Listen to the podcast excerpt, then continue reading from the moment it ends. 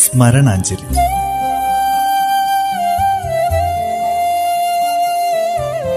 ഓർമ്മകളിൽ മാത്രം ജീവിക്കുന്ന പ്രതിഭാശാലികൾക്കുള്ള പ്രണാമം.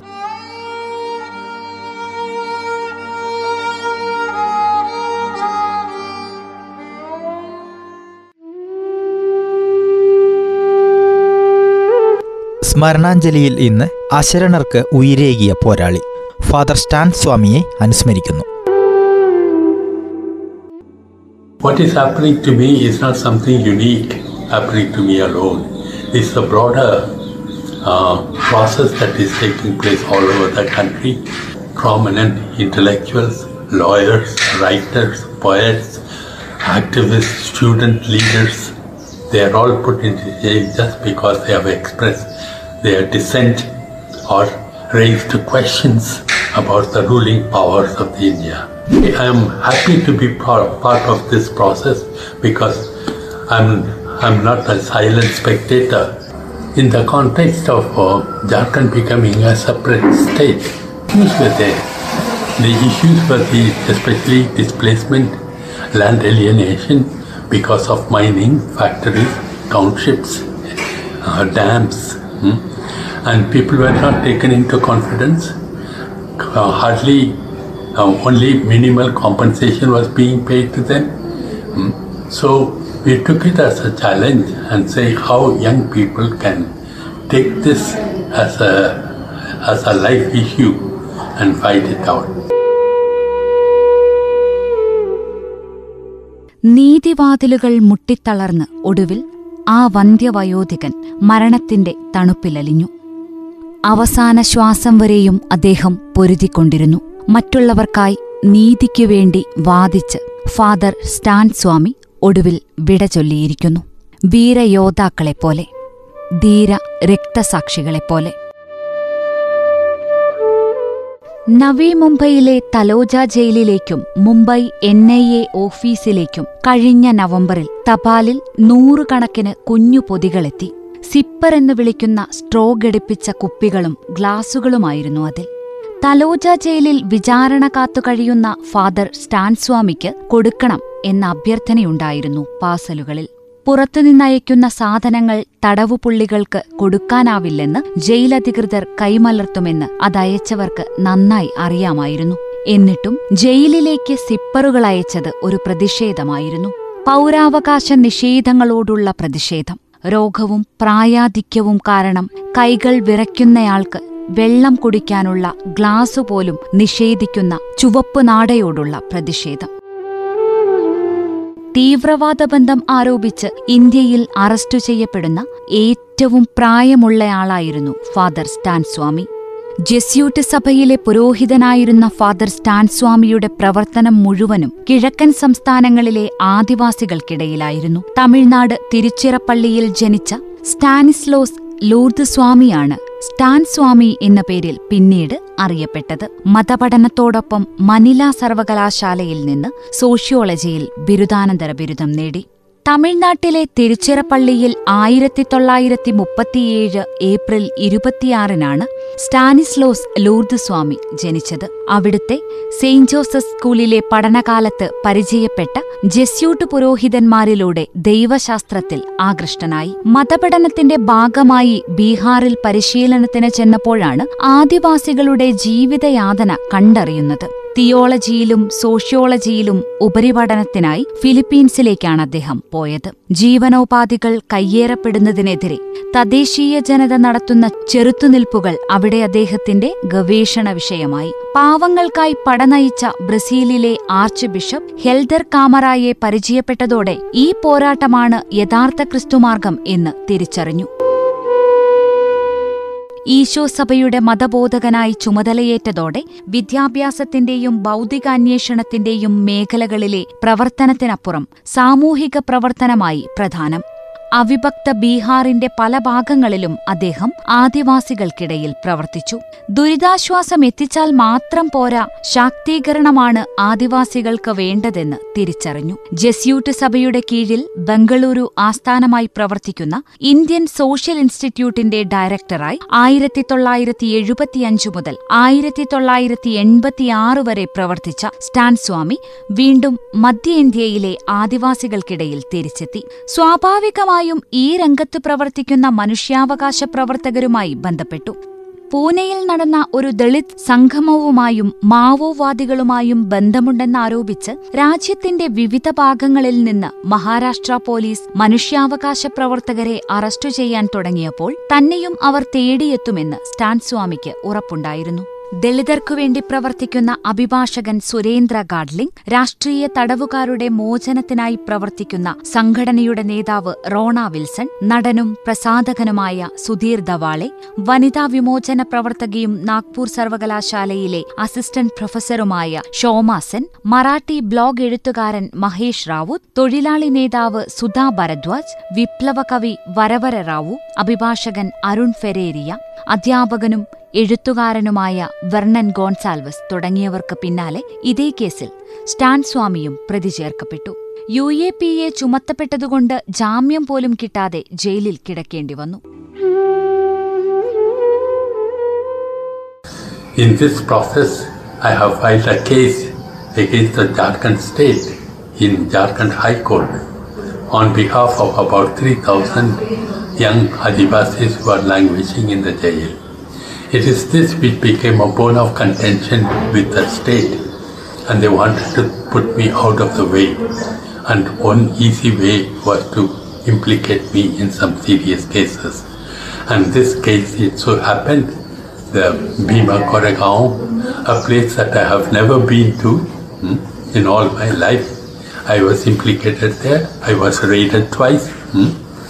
First it was done by Pune police. Then it was forcibly taken over by NIA. They have done interrogation of me for about 15 hours in the month of July. They started to put before me certain extracts supposedly taken from my computer. Extracts which were, you know, Maoists were communicating with each other. And in some excerpt even my name was mentioned. So they said, where did he meet? My first question was, who is the person writing? To whom was it written? On which date it is written? Is there a signature to what is written? None of it was there. മഹാരാഷ്ട്രയിലെ പൂനെക്കടുത്ത് ഭീമ കൊറേഗാവ് ഗ്രാമത്തിൽ 2018 ജനുവരി 1 കൊറേഗാവ് യുദ്ധത്തിന്റെ 200ാം വാർഷികമാചരിക്കാൻ ദളിത് സംഘടനകൾ വലിയ സമ്മേളനം സംഘടിപ്പിച്ചിരുന്നു. ഈ സമ്മേളനത്തിനു നേരെ സവർണജാതി വിഭാഗങ്ങൾ ആക്രമണം അഴിച്ചുവിടുകയും സംഘർഷം രൂപപ്പെടുകയും ചെയ്തു. ഇതാണ് ഭീമ കൊറേഗാവ് കേസിന്റെ ആധാരം. ദളിത് സമ്മേളനത്തിനു നേരെ സവർണർ ആക്രമണം നടത്തുകയായിരുന്നെങ്കിലും അവരാരും കേസിൽ പ്രതി ചേർക്കപ്പെട്ടില്ല. ഒരുപക്ഷെ UAPA ചുമത്തപ്പെട്ട് ജയിലിൽ കിടന്നിട്ടുള്ള ഏറ്റവും പ്രായം കൂടിയ ആളാകും സ്വാമി. ജാർഖണ്ഡിലെ ആദിവാസി തടവുകാരുടെ ക്രമാതീതമായ വർധന കണ്ടാണ് സ്വാമി വിഷയം സംബന്ധിച്ച വിശദ പഠനത്തിന് ഇറങ്ങുന്നത്. നക്സലുകളെന്ന മുദ്രകുത്തി അധികൃതർ ജയിലിലടച്ച ഓരോ ആദിവാസിയുടെയും ജീവിതം അദ്ദേഹം അടുത്തറിഞ്ഞു. 97% വ്യാജ കേസുകളാണെന്നും ആദിവാസികളുടെ ഭൂമിയും വിഭവങ്ങളും കവരാൻ കരുതിക്കൂട്ടി കെട്ടിച്ചമച്ച കേസുകളാണെന്നും സ്വാമി സമർത്ഥിച്ചു. കുറ്റമാരോപിച്ച് ജയിലിൽ കഴിയുന്ന 96% ആദിവാസികൾക്കും മാസവരുമാനം 5000 രൂപയിൽ താഴെയുള്ളവരാണെന്ന് സ്വാമി കണ്ടെത്തി. നക്സലൈറ്റ് മുദ്രകുത്തി ജയിലിൽ അടച്ചിരിക്കുന്നവരിൽ 1/3 ആദിവാസികളാണെന്നും ജയിലിലെ ആദിവാസികളുടെ ശതമാനം അവരുടെ ജനസംഖ്യയേക്കാൾ വളരെ കൂടുതലാണെന്നും കണക്കുകൾ വെച്ച് സ്വാമി ലോകത്തിന് കാട്ടിക്കൊടുത്തു. ഇതൊക്കെ ഭരണകൂടത്തിന്റെ കണ്ണിലെ കരടാക്കി ആ വയോധികനെ മാറ്റി. നിശബ്ദനായ കാഴ്ചക്കാരനല്ല. അനീതിയോട് പ്രതികരിക്കുകയും ഭരണകൂടത്തോട് ചോദ്യങ്ങൾ ഉയർത്തുകയും ചെയ്യുന്നവരിൽ ഒരുവനാണ് താനെന്നും അതിന് വില എത്രയാണോ അത് കൊടുക്കാൻ ഒരുക്കമാണെന്നുമാണ് അറസ്റ്റിലാകുന്ന ഘട്ടത്തിൽ ഫാദർ സ്റ്റാൻ സ്വാമി പറഞ്ഞത്. വില ആ മനുഷ്യസ്നേഹിയുടെ ജീവൻ തന്നെയായിരുന്നെന്ന് ഇപ്പോൾ വ്യക്തമായി. ദീർഘകാലമായി തടവറയിൽ കഴിയുന്ന ഒരു സാമൂഹിക പ്രവർത്തകന്റെ ജാമ്യാപേക്ഷ വളരെ വൈകിയ ശേഷം പരിഗണിക്കുന്നതിനിടയിൽ ഇനിയത് പരിഗണിക്കേണ്ടതില്ല. ജാമ്യത്തിന്റെ ആവശ്യമില്ലാത്തിടത്തേക്ക് അദ്ദേഹം യാത്രയായെന്ന് അഭിഭാഷകൻ കോടതിയെ അറിയിക്കുകയായിരുന്നു. ഫാദർ സ്റ്റാൻ സ്വാമിയുടെ മരണത്തിന്റെ ഉത്തരവാദിത്വത്തിൽ നിന്ന് നീതിന്യായ സംവിധാനമുൾപ്പെടെയുള്ള ഭരണകൂടത്തിന് ഒഴിഞ്ഞുമാറാനാവില്ല. 84-കാരനും വാദരോഗിയുമായ സ്വാമിയെ റാഞ്ചിയിലെ വസതിയിൽ നിന്നാണ് മഹാരാഷ്ട്രയിലെ പോലീസ് അറസ്റ്റ് ചെയ്തത്. ചോദ്യം ചെയ്യാൻ ഒരു ദിവസം പോലും കസ്റ്റഡിയിൽ വാങ്ങാതെ ജയിലിലടയ്ക്കുകയായിരുന്നു. വാതരോഗവും കൈവിറയലുമുള്ളതിനാൽ ഭക്ഷണം കഴിക്കാൻ ഒരു സ്പൂണിനും വെള്ളം കുടിക്കാൻ ഒരു സ്ട്രോയ്ക്കും വേണ്ടി അദ്ദേഹം നീതിപീഠത്തോട് അപേക്ഷിച്ചു. സ്പൂൺ ലഭ്യമാക്കിയാൽ അദ്ദേഹത്തിന് ഭക്ഷണം സഹതടവുകാർക്ക് കോരിക്കൊടുക്കാമല്ലോ. വെള്ളം എടുത്തു കുടിക്കാൻ കഴിയാത്ത ഒരു തടവുകാരൻ ഒരു സ്ട്രോ ആവശ്യപ്പെട്ടിട്ട് മറുപടിക്ക് 20 ദിവസത്തെ സമയം ചോദിക്കുകയും അത്രയും ദിനം കഴിഞ്ഞ് അത് അനുവദിക്കപ്പെടുകയും ചെയ്തത് നമ്മുടെ രാജ്യത്തെ ജനാധിപത്യ സംവിധാനത്തിനെതിരെ പ്രതിഷേധത്തിന് ഇടയാക്കി. നീതി നിഷേധിക്കപ്പെട്ട പാവങ്ങൾക്കു വേണ്ടിയുള്ള ഫാദർ സ്റ്റാൻ സ്വാമിയുടെ പോരാട്ടമാണ് അവസാനിച്ചിരിക്കുന്നത്.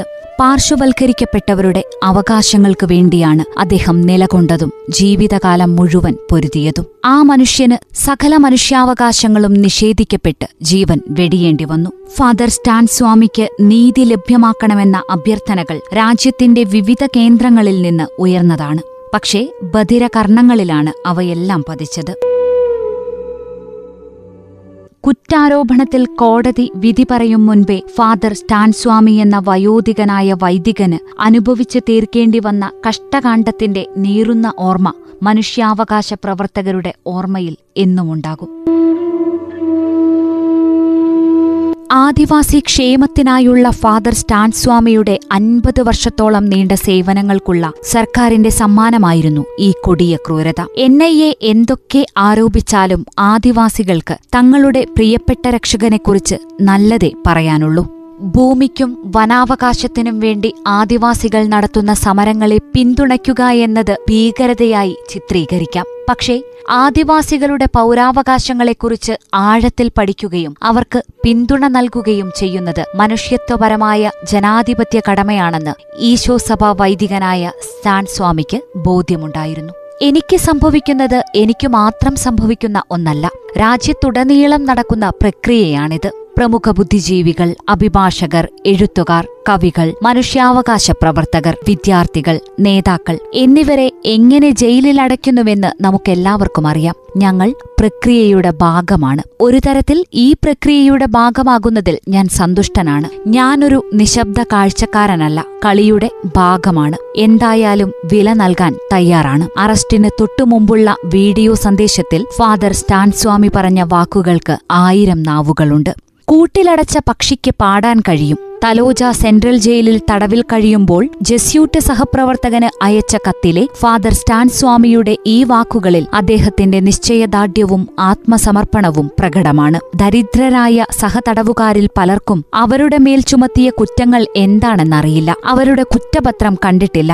നിയമപരമോ മറ്റ് സഹായങ്ങളോ ഇല്ലാതെ വർഷങ്ങളോളം ജയിലിൽ കഴിയുന്നു എന്ന കത്തിലെ പരാമർശങ്ങൾക്കും സൂചനകൾ ഏറെയാണ്. ജയിൽ എല്ലാം സമപ്പെടുത്തുന്ന ഇടം. പേടിപ്പെടുത്തുന്ന ജയിൽ വളപ്പ് കടന്നാൽ കയ്യിലുള്ളതെല്ലാം കൈമാറേണ്ടി വരും. നീ ആദ്യം വരും, ഞാൻ പിന്നാലെ. നമ്മളേവരുടെയും ജീവവായു. ഒന്നും എന്റേതല്ല, ഒന്നും നിന്റേതില്ല. എല്ലാമെല്ലാം നമ്മുടേത്. കഞ്ഞിപ്പാത്രത്തിലെ അവസാനത്തെ വറ്റുപോലും കളയില്ല. ആകാശത്തെ പറവകളുടെ അന്നമാണത്. പറന്നെത്തി അത് സ്വീകരിച്ച് സന്തുഷ്ടരായവർ പറന്നുപോകുന്നു. സങ്കടം തോന്നി ഒരുപാടൊരുപാട് ചെറുമുഖങ്ങളെ കണ്ടപ്പോൾ. ചോദിച്ചു നോക്കി, എന്താണിവിടെ? അവർ പറഞ്ഞു, തരിമ്പ് നാട്യങ്ങളില്ലാതെ ഓരോരുത്തരിൽ നിന്നും ആവുന്നതുപോലെ, ഓരോരുത്തർക്കും ആവശ്യം പോലെ. അതിനെയല്ലേ സോഷ്യലിസമെന്ന് പറയാറ്? നോക്കണേ, ഈ സാമാന്യത നിർബന്ധങ്ങൾ കൊണ്ട് പരുവപ്പെടുത്തിയതാണ്. എല്ലാ മനുഷ്യരും ഇത് സ്വതന്ത്രമായി നെഞ്ചേറ്റും കാലത്ത് എല്ലാവരും മണ്ണിന്റെ മക്കളായി മാറും. കഴിഞ്ഞ ക്രിസ്മസ് ദിനത്തിൽ ഫാദർ സ്റ്റാൻ സ്വാമി എഴുതിയ വരികളാണ്. പ്രിയപ്പെട്ട ഫാദർ സ്റ്റാൻ, ഈ ഭൂമിയിൽ തീർത്ഥാടനത്തിന് വന്ന് മടങ്ങുന്ന അങ്ങേക്ക് വിട. നിസംശയം പറയാം, നീതിക്കും സമാധാനത്തിനും വേണ്ടി പോരാടിയ, ജീവിതത്തിന്റെ അവസാന ദശ വരെ സഹോദരങ്ങൾക്ക് വേണ്ടി സമർപ്പിച്ച അങ്ങൊരു രക്തസാക്ഷിയാണ്. താങ്കളുടെ പോരാട്ടവും മരണവും പാഴായിപ്പോവില്ല, ഇനിയുമുയർക്കൊള്ളും ഒരുപാട് സ്റ്റാൻമാർ. താങ്കൾക്ക് മരണമില്ല. സഹനങ്ങളുടെ തടവറയിൽ നിന്ന് മരണം മോചിപ്പിച്ച മനുഷ്യസ്നേഹിക്ക്, അശരണർക്ക് ഉയിരേകിയ പോരാളിക്ക്, വേദനിക്കുന്നവരുടെ കണ്ണീരൊപ്പുന്ന സേവനചര്യയിലൂടെ ജീവിതം സാർത്ഥകമാക്കിയ ഫാദർ സ്റ്റാൻ സ്വാമിക്ക് ആദരാഞ്ജലികൾ.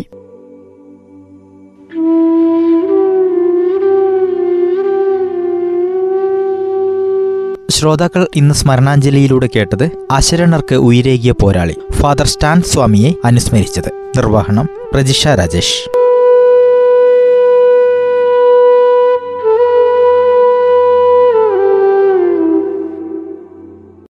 സ്മരണാഞ്ജലി.